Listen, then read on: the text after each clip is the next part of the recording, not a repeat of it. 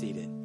When we think of Christmas, there's just a number of different thoughts and images that come uh, to our minds. Sometimes uh, people begin to think uh, about uh, family and friends and the time spent with them around this time of season.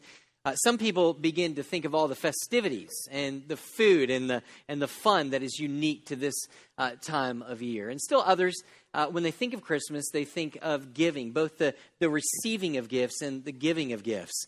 Now, what I would hope for for all of us who are in here is that when we hear Christmas or think about Christmas, that the the primary idea that would come to our mind would be thoughts of Christ. That would be thoughts of Jesus coming from heaven to earth as a baby being born in Bethlehem. I, I would hope that that would be the case.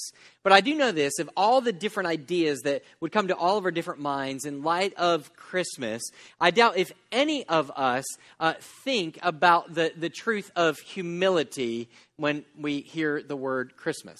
Humility. Now, now the reason I say that is even though we don't think about that, really Christmas is really the ultimate example of what true humility looks like. I think this was on the mind and the heart of Paul when he wrote this passage that we're studying this morning in Acts chapter, uh, or excuse me, in Philippians chapter 2. Um, there in the beginning of the chapter, he, he tells the people that he was writing to, he tells them to have one mind. In other words, he's encouraging them to be unified one with another. But you guys know as well as I do, uh, that is easier said than done. Would you agree? Uh, especially with people who have a tendency, uh, great tendency, to be self centered. It's hard to be unified when everybody's looking after their own needs and their own wants and, and, trying to get their own way. If they do, they don't really have a whole lot of time for anybody else to meet anyone else's needs. Now, Paul understood this. And so, what he understood is the only way that they would ever be able to be unified with each other. And, if he could get them there, then what it would mean is that they would begin to look at others as more important than themselves. And it would also get them to begin to serve and to help one another, those that are around them. But he knew that, again, this is difficult not only um, because of our own self centeredness, but also because we lack a good example. In other words, when you look around the world, it's hard to find many people really living true, authentic, humble lives. So he knew, though, that an example would be absolutely imperative if they were going to learn to emulate this type of humility. So, what he does is he goes to the greatest example of humility he can. He goes and he speaks of the birth of Christ. The, the, the, reality of Christ coming from heaven, coming to earth. And in Paul's opinion, it's the greatest illustration of what humility looks like. And so, what we're going to do is, is we're not even going to take much time. How, how, that's my gift to you. All right, is a, is a shorter message, right? I, I think, I, I hope. Um, it's going to be shorter, but what I want to do for you this morning is show you kind of through the text just exactly how it is that Jesus coming demonstrated his ultimate humility. It showed it in three ways. First of all, it was demonstrated in what he gave up. And what he gave up. Notice, if you will, beginning in verse 5, follow along if you will. The Bible says, Have this mind among yourselves, which is yours in Christ Jesus. So Paul is basically just simply saying, Hey, listen, have the same mindset as, as, as Jesus Christ, you know, the one that you're following. He says, he says, have the same attitude that was found in him when when what? He says, Who, though he was in the form of God, did not count equality with God a thing to be grasped. Now, that's a theological mouthful right there, that, that sentence. So let me kind of break it down for you just as simply as I can. Uh, when he says that he, meaning Jesus, was in the form of God, uh, that word, that, that, that specific word form, literally means uh, it, it, speaks of an outward appearance consisted what, with what is true. In other words, uh, Jesus existed in the form of God before, uh, for all eternity, before he found himself in the form of a baby, in the form of a child there in Jerusalem, or excuse me, there in Bethlehem for him being born. Now, that's important. Why? Because I think in this time of season, when, when we're thinking about the birth of Christ, I think it's easy to inadvertently forget who Jesus truly is. And, and, we get we forget it because we get wrapped up in the manger. Anybody at home have manger scenes? Uh, we have manger scenes. I have this really beautiful carved wood manger scene that I got from Israel when I was over there doing kind of a youth camp, and, and I brought it back. And, and every year, the only thing I really want to see is that nativity scene up on the entertainment set. I don't know. There's something about it that I love. I've had it for like 20 years. Uh, I don't even have a lot of things like that, but I like it. And, and this year, I noticed that the wise men are missing. Uh, I, somehow they got lost over the last year and, and, they're gone. And I told my wife in the first service, I noticed that they were gone. She didn't slip that. She didn't get away with that. And so I noticed they were gone. And, and when we look at these nativity scenes, we see the sweet baby Jesus, right? There he is, all wrapped in swaddling clothes and lying in the manger. And there's proud mama and stepdad Joseph looking down at, at this son. And you think of the animals and, and, you think of the wise men coming and hearing and, and trying to come and bring him gold uh, frankincense and myrrh. And, and we think of Jesus as a baby. And sometimes, if we're not careful, we can begin to think that this was the beginning, that this is when Jesus came about. And what Paul is letting us know is that couldn't be further from the truth because this baby that was born on that day that, that we see, uh, he, he, actually had a, a past, a, a, long past. He existed from eternity's past in the very form of God. Um, this, is, this is how John says it. I love it. He, he, he uses the word term for Jesus, and, and he says, In the beginning was the Word, and the Word was with God. And then, no, the Word was God. And so you could take that, that term word out and put Jesus, and he would simply mean this in the beginning was Jesus. And Jesus was with God, and Jesus was God. I love what the writer of Hebrews says in chapter 1 in verse 3. He says, he says that Jesus was the very imprint of the invisible God. Um, then Paul goes on again in Colossians chapter 1 and verse 15. He takes it even a step further and he reminds us that he was not only from eternity's past and he was not only God, but he, but, but he created all things. He says, For by him all things were created in heaven and on earth, visible and invisible, whether thrones or dominions or rulers or authorities, all things were created through him and for him. So let's break this down who this Jesus is that is born on this day. He is an eternal a, a, being. He is eternal God. He, he dwelt within the form of God from eternity's past, okay? And, and he has created all things. Uh, it, so everything, you, me, uh, uh, this world, everything within it was created by him. And note this, for him for his specific glory. Now, that is an impressive resume, is it not? All right, so what's your resume? Well, I've lived forever. Well, who are you? Well, I'm God. What have you done? Well, I've made the whole world. Okay, it doesn't get much better than that. But notice this, but he says he did not count equality with God a thing to be grasped. Now, what he means here is that though he was equally God because he was God, he never, not even once, held on to his rights and his privileges for his own selfish purposes. He never held on to them. We see this very clear in his ministry. Maybe you remember a couple of these times. Jesus uh, has not eaten for 40 days. He, he's being tempted in the wilderness for 40 days. He's at the point of death. Look, many of us, we can't go 40 minutes without feeling faint from food, right? He goes 40 days without food he is to the point not of being faint, but of dying at this particular point. The devil comes to him, knows how to get him. He's trying to trick him, and he says, Hey, listen, see the stones over there? He says, If you're God, go ahead and turn them into bread. And, and he, he doesn't. Now, here's what's interesting he can and he has the right to. I mean, he, he's the one who made the stones, right? He could do with the stones whatever he wants to do with it. If, if he's the creator if he's the, uh, the owner and he's made something, he could do whatever. He could have taken the stones, turned them to bread. He could have turned them into double cheeseburgers, right? Turned them to unicorns. He could turn them into anything he wants to because he has the right and the ability and the power to be able to do it. But he doesn't do it because he doesn't use his rights for his own selfish purposes. Instead, what does he do? He uses them for the benefit of other people. Now, in the beginning couple chapters in, in the book of Mark, thousands of people are around Jesus. Thousands pouring out for him to teach. And they're way out in the middle of nowhere. And there's no time to be able to get any food. There's no Jiffy stores to get a hot dog. Praise God. And, uh, and so they're, they're, they're, they're sitting there and, and he's teaching. And the Bible says that he had compassion on them with a, like sheep without a shepherd. And He says, What food do we have? And the little boy's got two fish and five loaves. And he takes it and he uses his authority and he uses his power to multiply it so that over 20,000 people are fed and satisfied with 12 baskets left over. I mean, this is, this is the kind of humble God that we serve, right? We, we see another picture of it when he's on the cross. He's on the cross and people are, are spitting on him and they're, they're shouting at him and they say, hey, if you are who you say that you are, come on down to the cross. And, and, and Jesus' response is very clearly, he says in Matthew 26, verse 53, he said that he had the right to call 12 legions of angels to come. And here's the point could have come, not only got him off the cross, but would have wiped out all of those that were spitting on him and, and, saying all kinds of wickedness about him and were crucifying him. So what does he do? He has the right, he has the power. He doesn't do, it, he restrains himself. He doesn't cling to those rights. Why? For the betterment of those, even those who were shouting and cursing and crucifying him.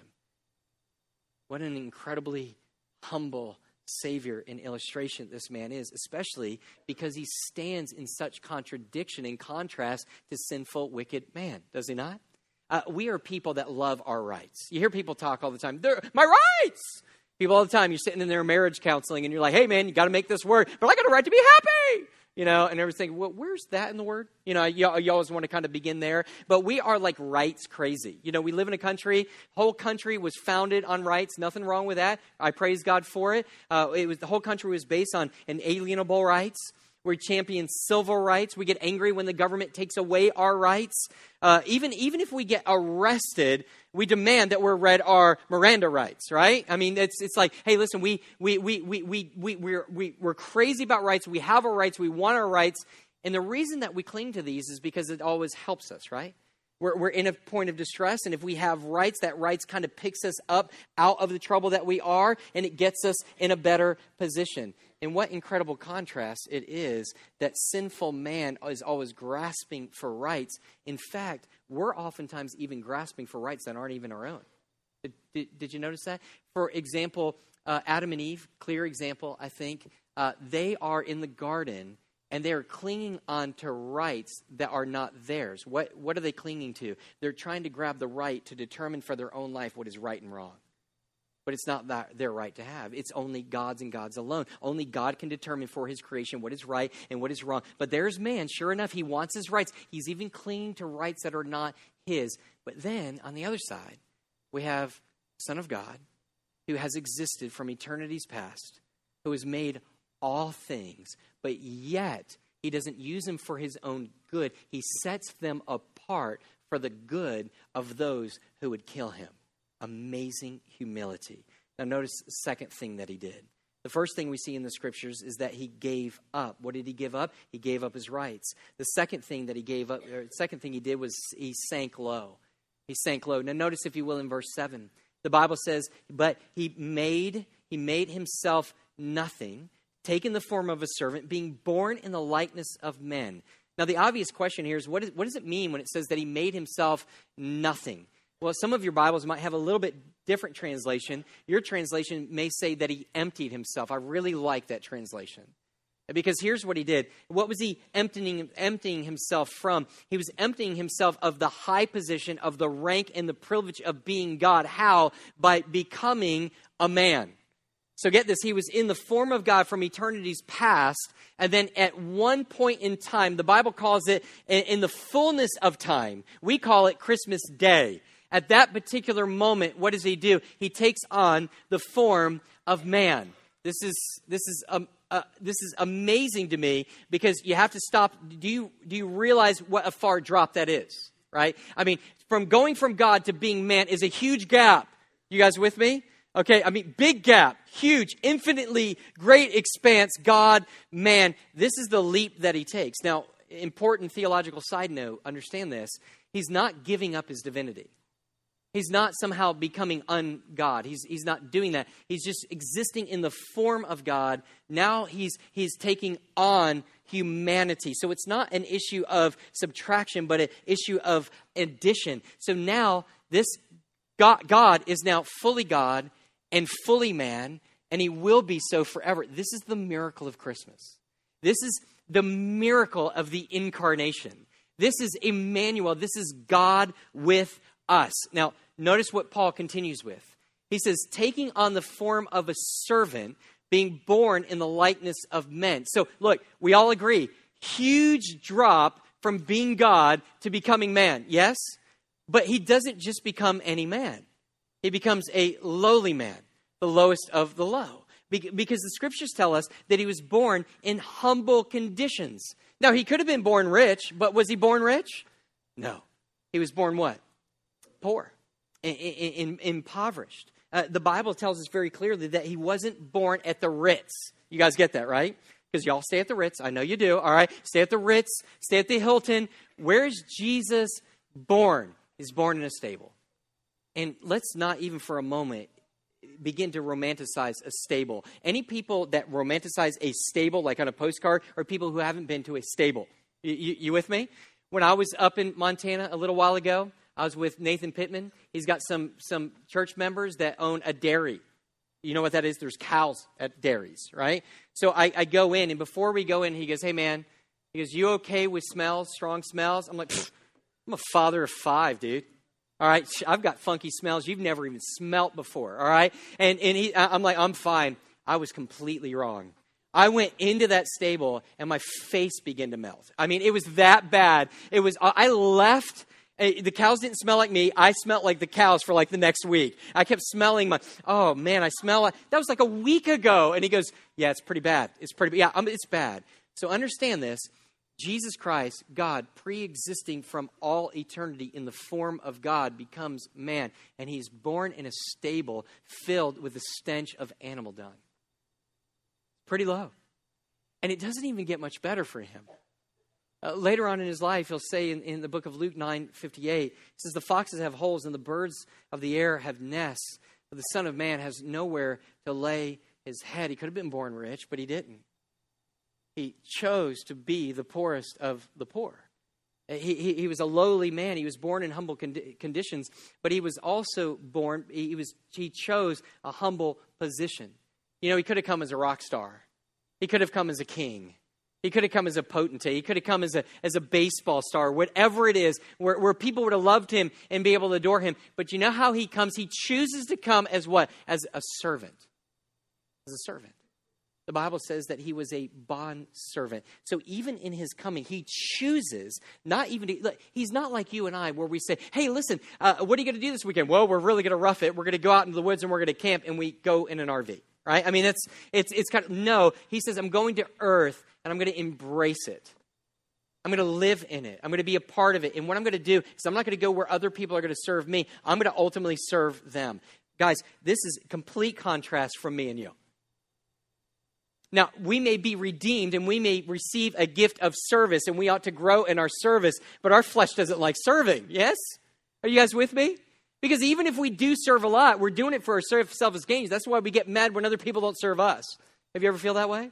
Man, I've been serving, working my tail off, and what's going on here? Nobody's serving me. You get so angry, the Martha syndrome. But we want to ultimately be served. Uh, we know that here at church that folks really don't like to serve all the time. Some people do, regenerate people do, but sometimes you just ask somebody to serve and they're like, hey man, you mind if I get back with you on that? Yeah. Okay, we'll talk to you later about that, right? And you're like, wow, this doesn't come natural. So here we are. Listen, here we are, sinful beings placed on this earth.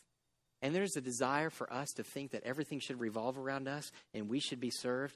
Here is the King of Kings and the Lord of Lords. He comes and he says, It all revolves around me, but I'd rather serve than to be served.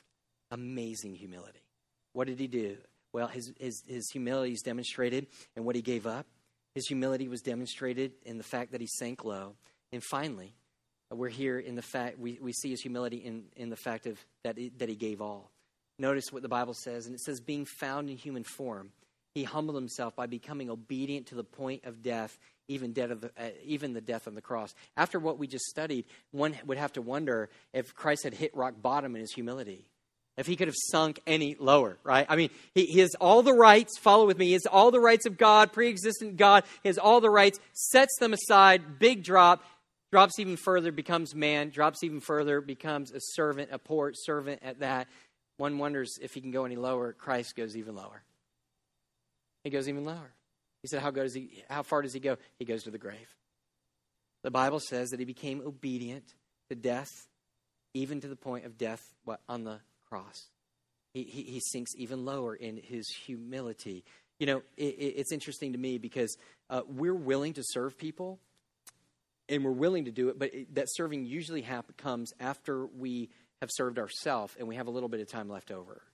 And we're willing to serve oftentimes, except uh, unless it costs us too much, right? So, so somebody comes up to you and say, "Hey, do you mind uh, helping, you know, with, with with the ushering?" And and it's always funny to me. People are like, "Well, you know, basically, what does that all entail?" In other words, what is it going to cost me?